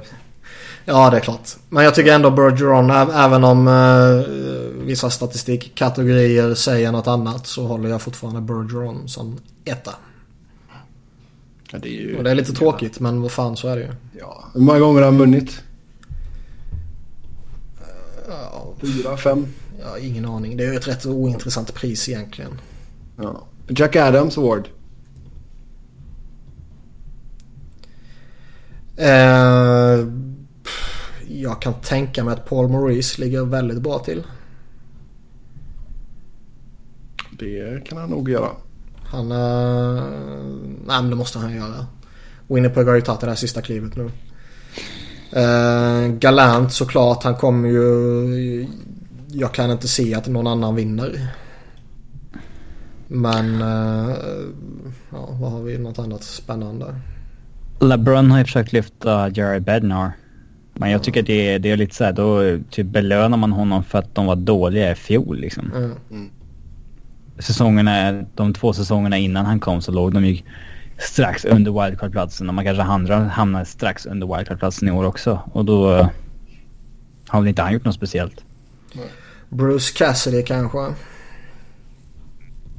Låter som någon cowboy från en westernfilm. Ja, fint namn. Nej men alltså seriöst, ingen kan ju utmana Glant. Nej, han bör ju ta storslam här verkligen. All, alla kommer ju skita ner sig av Vegas hype ju. Ja. Maurice tvåa, Tårtan trea. Nej, Tårtan har ju inte gjort sådana avtryck. Såg ni klippet när Tortorella skäller ut Alexander Wennberg? Och han bara sitter och garvar. Ja, jag var shit, hur fan vågar han göra det? Men det är ju lite som eh, jag har inte läst Sean Averys bok men det borde man fan göra. Den verkar ju vara häftig. Ja. Men han skriver ju något sånt här att men liksom alla har fått fel uppfattning av tårtan. Det är ingen som fruktar honom. Alla bara skrattar åt honom. När han var som allra värst där. Och mm. Förstärker ju de intrycken nu. Mm. um, han verkar inte skraj för honom direkt. Nej. Och... Uh, Visst, man har ju, jag har ju ingen aning om vad Tårtan sa där direkt. Det kan ju bara ha varit massa jävla rabbel och skit. Han kanske drog ett skämt, vem vet det? Ja. Men... Uh... Tårtan är lite som... Vi snackar om det tyska språket, men låter alltid arg på tyska. Han ser alltid arg och förbannad ut när han snackar. Ja. Oavsett vad man är... Det kanske var beröm liksom. Ja. Hype upp honom. form.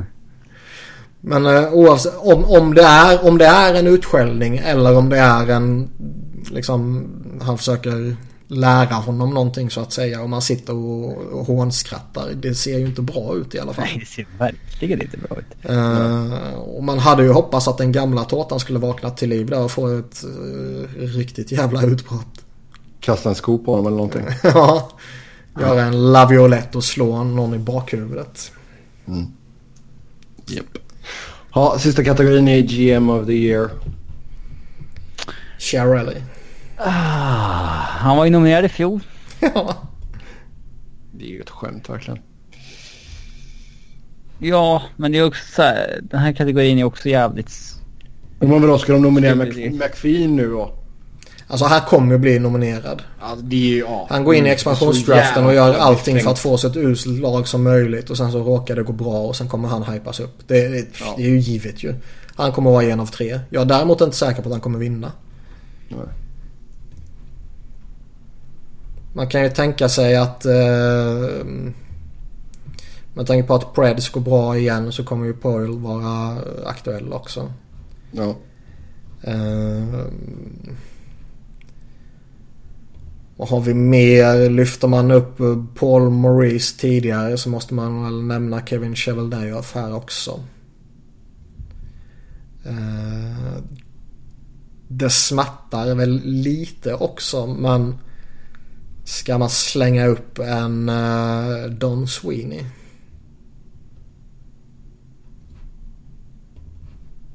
Nej.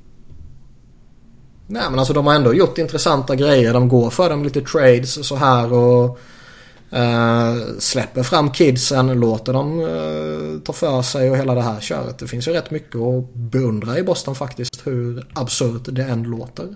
Jo. Liksom... Uh en GMs arbete kan ju aldrig värderas efter säsongens resultat. Alltså, nej, liksom, men det är ju det som det, är det, det handlar om här. Ja. Ja. Så länge inte McPhee vinner så. Det är klart att han vinner det. Expansionslag som går liksom cleanar ja. upp och vinner Pacific överlägset. Usch, usch, usch. Ja, vi Arkitekten bakom ja, superbygget. Mm. Exakt, exakt. In på lyssnarfrågorna som vanligt tack till er som har skrivit in. Först ut Colorado som förra året var seriens sämsta lag, historiskt dåliga. Har nu samma trupp minus Duchene chans att nå slutspel. Varför är det plötsligt ett lag som vinner matcher? Var Duchene böldpesten? Uh, fram, jag, jag har varit inne på det här lite förut men framförallt så tror jag inte att de var så dåliga i fjol som tabellen visade. Eh, det blir en, en jäkligt negativ eh, spiral som är svår att ta sig ur. Lite som Arizona i början på säsongen. Ja. Hur många uh, uddamålsmatcher hade de uh, som de förlorade förra säsongen? Det kan inte jag på rak arm. Nej. Hör och häpna. Fan dåligt. Uh, nej men alltså jag, de... Framförallt så har ju McKinnon tagit ett eller två steg till. Uh, utveckling på Rantanen man kan ju inte säga utveckling på Söderberg för han är egentligen till fjolåret som är det outlier där liksom. Han är väl vad han ska vara nu. Ja. Uh, men jag tycker att man har gjort... Jag tycker snarare att det var konstigt att man var så jävla dålig året innan med vilket lag man hade då. Mm. Jo. Uh, men Söderberg har ju bara studsat tillbaka för han var ju typ en av ligans sämsta spelare. Ja, men det känns ju som att det hade med kollektivet att göra, inte med att alla spelare i hela laget råkade av en slump ha sin sämsta säsong någonsin. Liksom. Eh, men ja, man, gjordes, man har gjort sig av med rätt spelare framförallt. Och eh, men det menar jag inte Duchene. Men alltså ja, liksom... Men Duchene, alltså de spelade ju ändå intramentalt, gjorde du inte det? Ja, det var väl en distraction på så vis. Mm. Och sen så fick man in en back som man behövde i Samuel Gerard och sådär. Så är det väl absolut. Men... Eh, alltså framförallt så ska man ju Man köpte ut Boschemin, man dumpade Fedor Tutin, man skickade Joe Colburn till AHL. Um, ehm, ja, man dumpade Ginla också året innan det och... Uh, och ersatt med liksom, lite mer moderna spelare. Snabba skridskoåkare och sen ett gäng spelare som har draftat högt de senaste åren. Eh, Tyson Jost och JT Comfort som man fick i O'Reilly-traden och så vidare. Så man har ju ett ungt fartfullt lag istället för ett halvt ungt fartfullt lag blandat med Jerome McGinley och Francois Beauchemin och...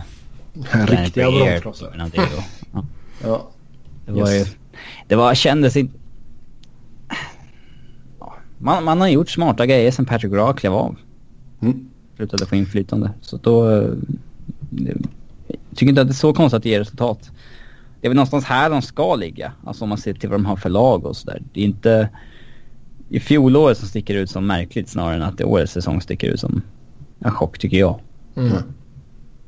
Yes. Eh, nästa fråga här då. Skulle det vara skoj om de högst placerade lagen i tabellen inför slutspelet fick välja lag att möta?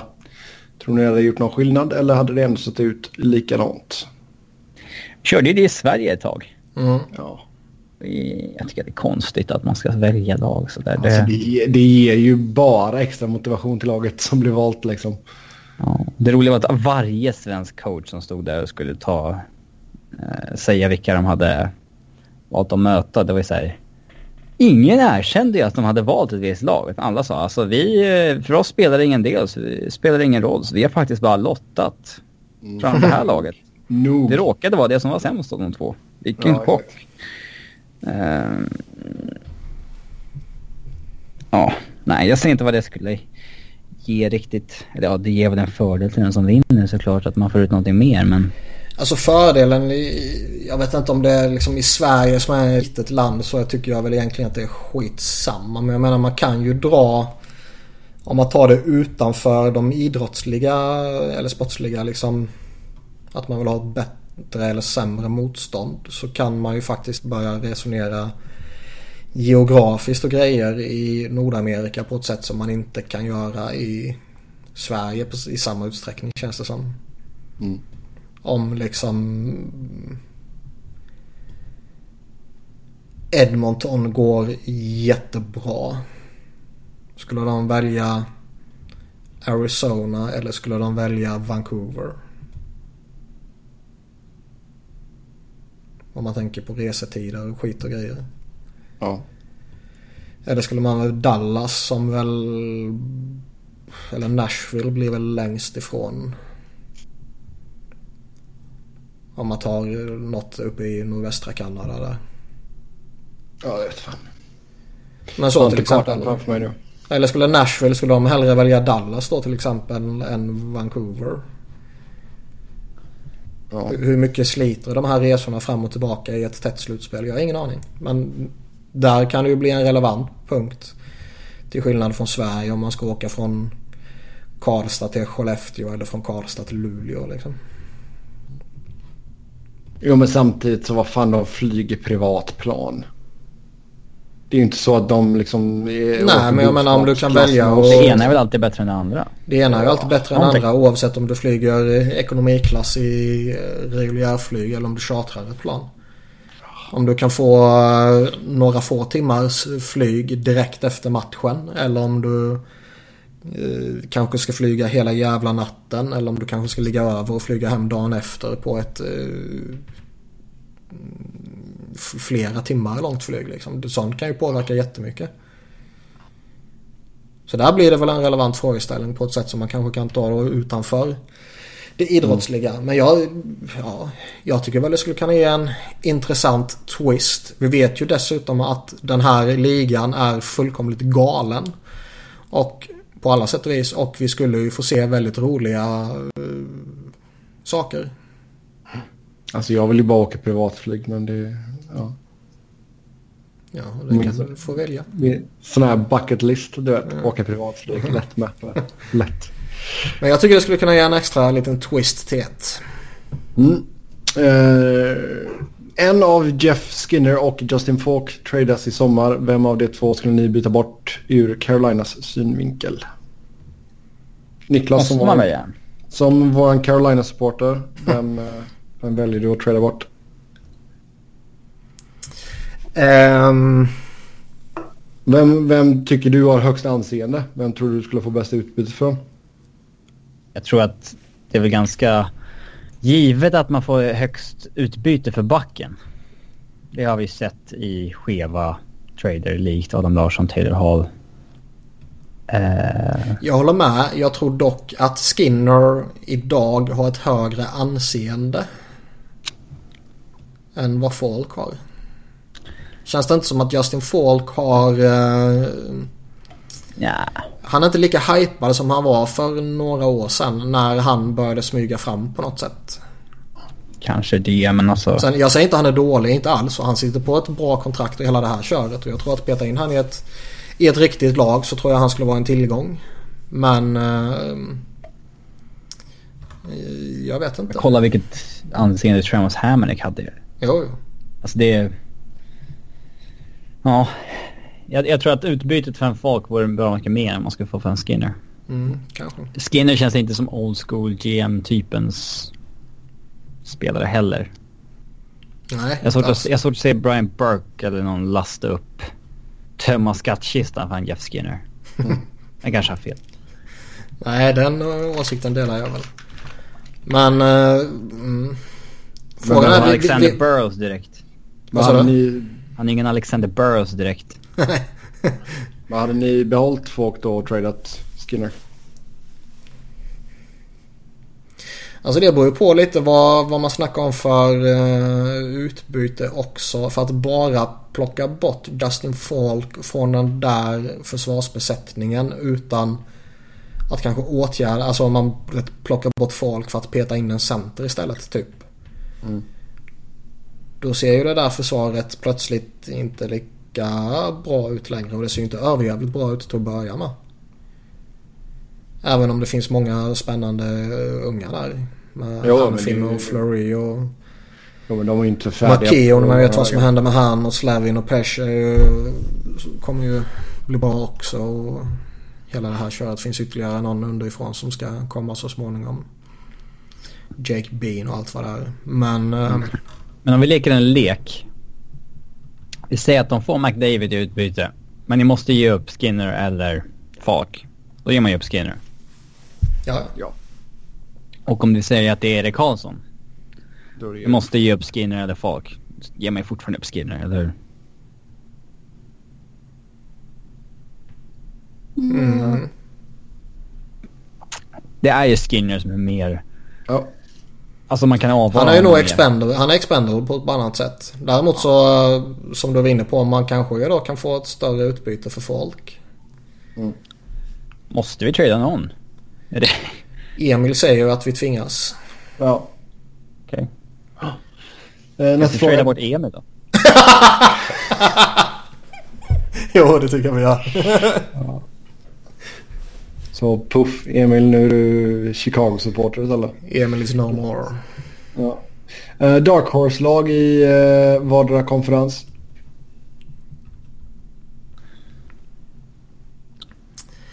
Eh, börjar man i Western så... Så är det ju Kings. Ja, jag tänkte fan säga det och det smärtar mig så jävla hårt. Men det är det. Men det är det. De har ändå uh, sin core som är jävligt stark med Quick. Uh, Dowdy, Massin, Kopitar, Carter typ. Mm, oh, Carter. Fan vad bra han har varit sedan han kom tillbaka. Mm, ja, han var bra innan han försvann också. Ja, ja. Sen har de fått lite nu spets i Dion. Eh, så visst ja, alltså eh, Kings kan onekligen bli en obehaglig överraskning. Helt klart. Mm. Uh, Eastern? Columbus. Okej. Okay. Uh, The Columbus. Nej men Bob är ju, kan ju vara superduktig och uh, de har några riktigt bra försvarare och de har några riktigt bra forwards som kan ställa till problem. Och det känns som att de är liksom, de kan vara ett slutspelslag sådär så de kan nog ställa till med jävelskap. Mm. Alltså snackar vi för lite om Panarin? Jag är inte så... En, snackar för mycket om Panarin. Jag är verkligen det. The breadman. Hyllar vi Bäckström tillräckligt? Nej. Nej men alltså om vi, om vi kollar på Panarin lite snabbt här. Jag ska dra upp hans uh, sida på EP här. Uh, ja, visst han är point per game men det är 20 andra spelare som är det. Så det är därför Jo men inte... alltså det var ju mycket kött liksom i, i Chicago-åren att ja men han spelar ju med Kane. Ja, men ja. Nu går han ju ändå in och gör karriärsbästa karriärsbästa hans tredje säsong. Liksom ska man prata om Panarin på det där sättet som du vill hinta om nu. Då ska man ju snacka om Barzal och Rantanen på samma sätt. Och man ska snacka om typ sju andra på ett ännu större sätt. Eh, Visst, det är väl imponerande att, Ba- ja, ja, det känns ju som att det snackas mer om Barzal än vad det snackas om Panarin. att han är rookie. Jo, jo. Och, jo alltså, Barzal är fantastiskt. Men... eh, men just hela den här Dark Horse-grejen Men också. liksom, ja, det men- snackas inte överdrivet mycket om Columbus. Nej, men varför snackas det inte om Barkov då till exempel? Det gör det väl? Ja, men inte tillräckligt mycket. Det är väl samma resonemang där som kring Panarin i så fall. Florida. Nej, nu tycker jag du har fel igen Sebbe. På vilket sätt då? På alla sätt. Alltså jag tycker bara att vi ska prata mer om Panarin för han är riktigt duktig. Men säg vad du vill säga då. Ja, säg vad du vill säga så klipper vi bort det. Ja, riktigt, riktigt bra spelare. Det, du, det du vill säga om Panarin är alltså att vi borde prata mer om Panarin. Det du, det du vill prata om med Panarin är att folk borde prata mer om Panarin. Exakt. Okej. Mer Panarin. Du, du har ingenting du vill säga förutom att vi borde Han prata mer om honom. Ja, och det enda du har att säga är att vi borde prata mer om honom. Yes. Men visst, det är väl imponerande att det är han som driver det på ett sätt nu. Alltså han är inte...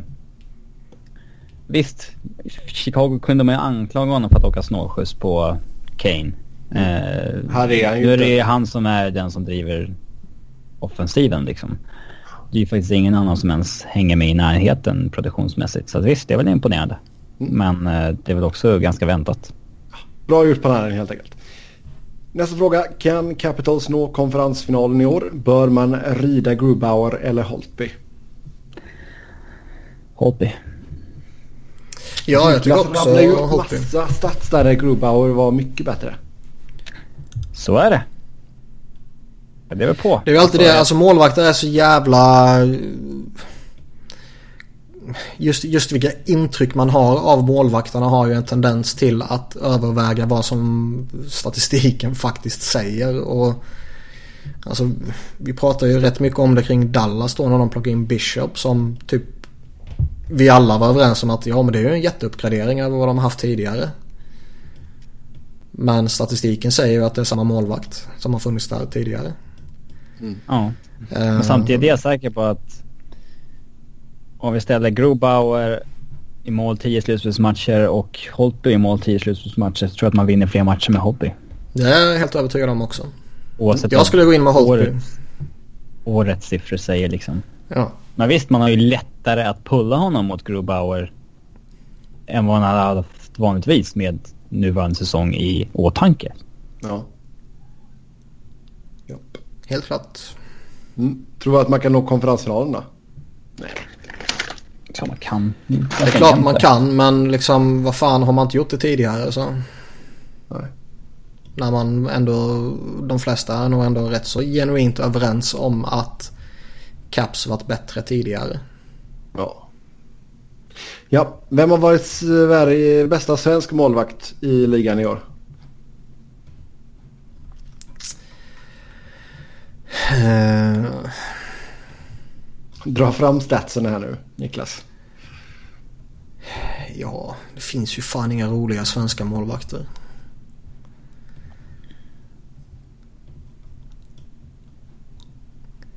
Alltså är det Henke, Markström, Lener, Forsberg har väl smugit lite i Hawks typ. Oskar Alltså, Dansk har ju gjort en legendarisk säsong i och för sig. Ja, exakt. Fyra matcher. Uh, ja, men alltså de fem som har lirat 25 matcher eller fler. Det är Anders Nilsson, Anton Forsberg, Robin Lehner, Markström och Lundqvist. Alltså jag tycker ju inte man kan säga något annat än Henrik Lundqvist. Sen har ju han inte varit på den nivån som han har varit tidigare. Eller när han var som allra bäst. Men det är inte så jävla konstigt heller. Mm. Eh, men jag tycker fortfarande Henke är bäst liksom. Ja. Vi kan inte säga Oskar Dansk för som sagt för få matcher. Samma sak gäller eh, Linus Ullmark. Ja. Japp. Ja. Fem finländare mot fyra svenskar i topp 50 i poängligan. Mellanår för de svenska poängplockarna eller Finland på väg ikapp när det gäller toppspelare i NHL? Vi snackade väl om detta förra veckan eller var det förra? Ja, det var väl det där med forwards eh, med då. Mm. Bör man göra så stor grej av det? Det är väl liksom... Jag visste inte ens att vi hade någon historik av att alltid ha fler spelare i toppen än dem. Uh, Alltså jag... det har man ju märkt när det har varit OS och så vidare. Och vi har haft 12 forwards av god NHL-klass och de har haft 8 forwards av god NHL-klass. Sen så Ville Peltonen och Tommy Kallio liksom. Mm. Ja. Eh, men Inget ont om Tommy Kallio för han är ju underbar. det känns framförallt som att Frölunda gav upp på honom lite tidigt va? Ja, lite. Till topp 5 i poängligan nu i finska ligan. Sju år senare. Men eh, jag har aldrig greppat det här liksom, fan. Svenskar mot just svenskar eller just svenskar mot finländare. Alltså jag, jag, jag Det är väl intressant när vi möter varandra i landslagssammanhang såklart. Jo. Men det är väl liksom inte så här någon... Det är rivalitet. Vi har väl ingen fokus på vem som har flest spelare i poängtoppen och så vidare, eller?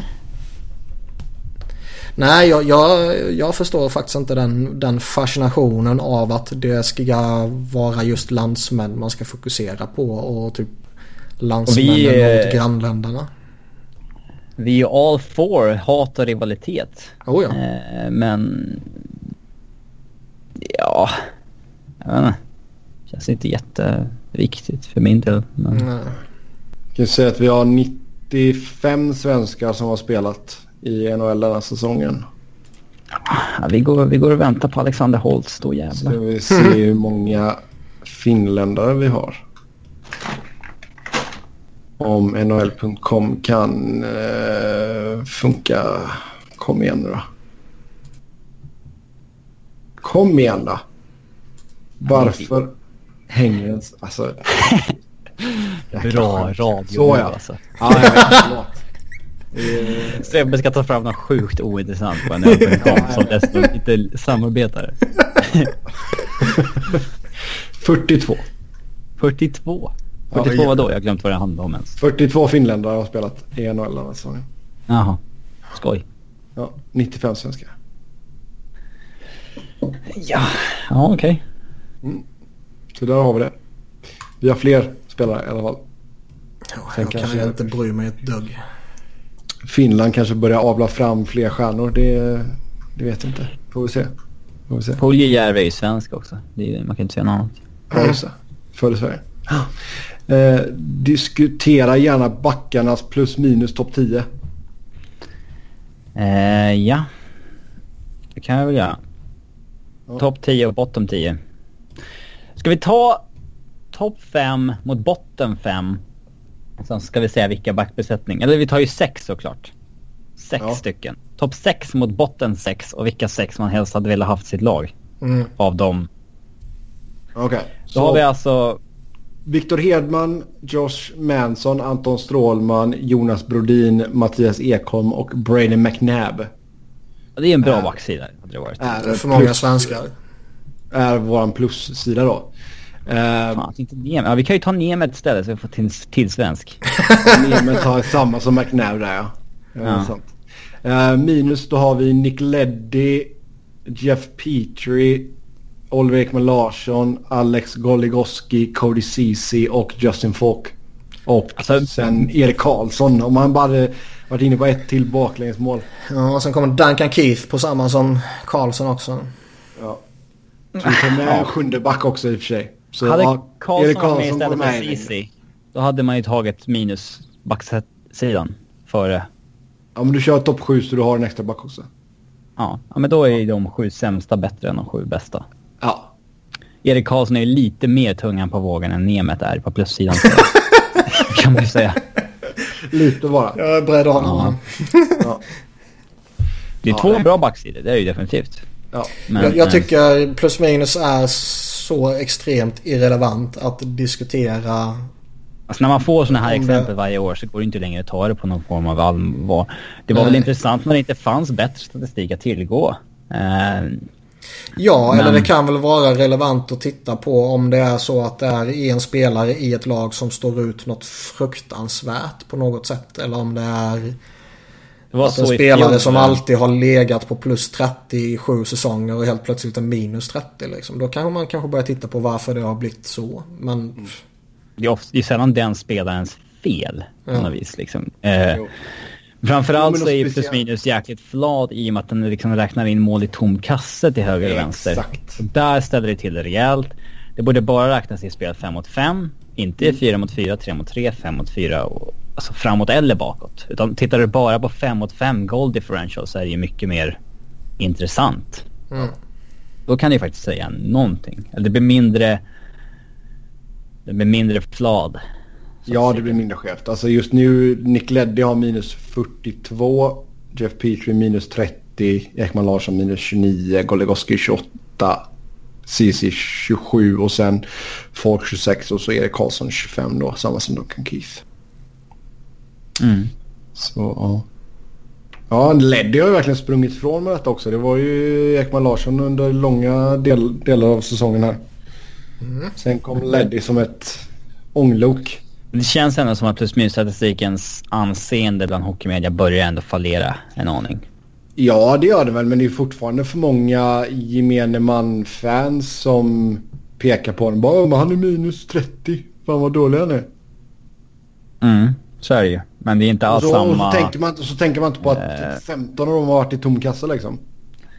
Ja, men framförallt det, det är inte lika många liksom ändå etablerade hockeyjournalister som slänger ut sig plus minus till höger och vänster på Twitter. Som, det, som de gjorde för bara fyra år sedan när vi pratade då. Liksom. Det är sant. Det dels för att de får Twitter-maffian efter sig, men mm. dels för att de kanske har insett själva att den inte är så Tobbe är användbar. direkt. Mm. Ja, bra. Yes, uh, så där var den i alla fall. Uh, Niklas, du har fått uh, förfrågan om att göra en rant på Hextall. Hextall eller Hackstall? Hackstall. Niklas hatar no alltid coach oavsett vad han gör. Sen är det någon som vill veta, sen är det någon som vill veta vem du hatar mest av Hackstall eller Berubi. Nej men vad finns det att säga som jag inte redan har sagt 17 gånger liksom. Det är ju... Man, man har ju liksom inte förmågan att känna av vilka spelare som är bra och vilka som är dåliga.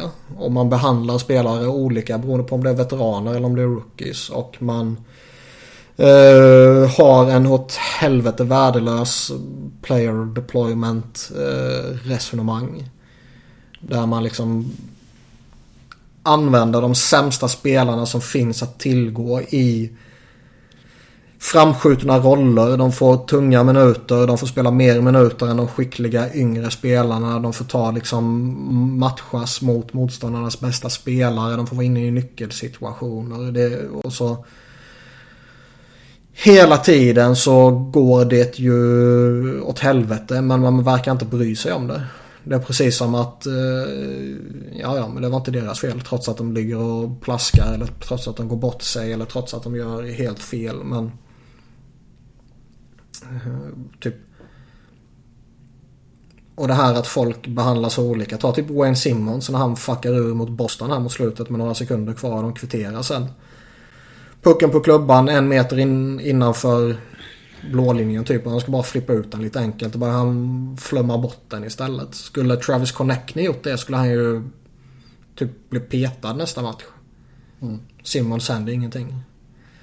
Uh, gör Sandheim ett misstag så kan han riskera att bli petad. Och gör Manning samma misstag så får han samma misstag fyra gånger om så får han utökad speltid istället liksom. Det, mm. Ja, jag, jag pallar inte ranta men han är så jävla inkompetent. Och han måste försvinna till sommaren. Så... Men vad slutspel? Tror du det? Vad sa du? Och han har lyckats blåsa liv i Claude Giroux igen. Alltså det enda man faktiskt ska ge han beröm för och är ju... arkitekten bakom Couturiers offensiva utveckling. ja. Alltså det enda man ska, faktiskt ska ge han genuint beröm för är ju att han vågade flytta Euro. För det tror jag krävs lite stake för att göra. Plocka mm. kaptenen och centerstjärnan och, och liksom efter två sådana här tunga år och peta ut han på en kant. Och faktiskt hålla i det där hela säsongen och sen får han den här nytändningen som han har fått. Det ska han ju faktiskt få beröm för.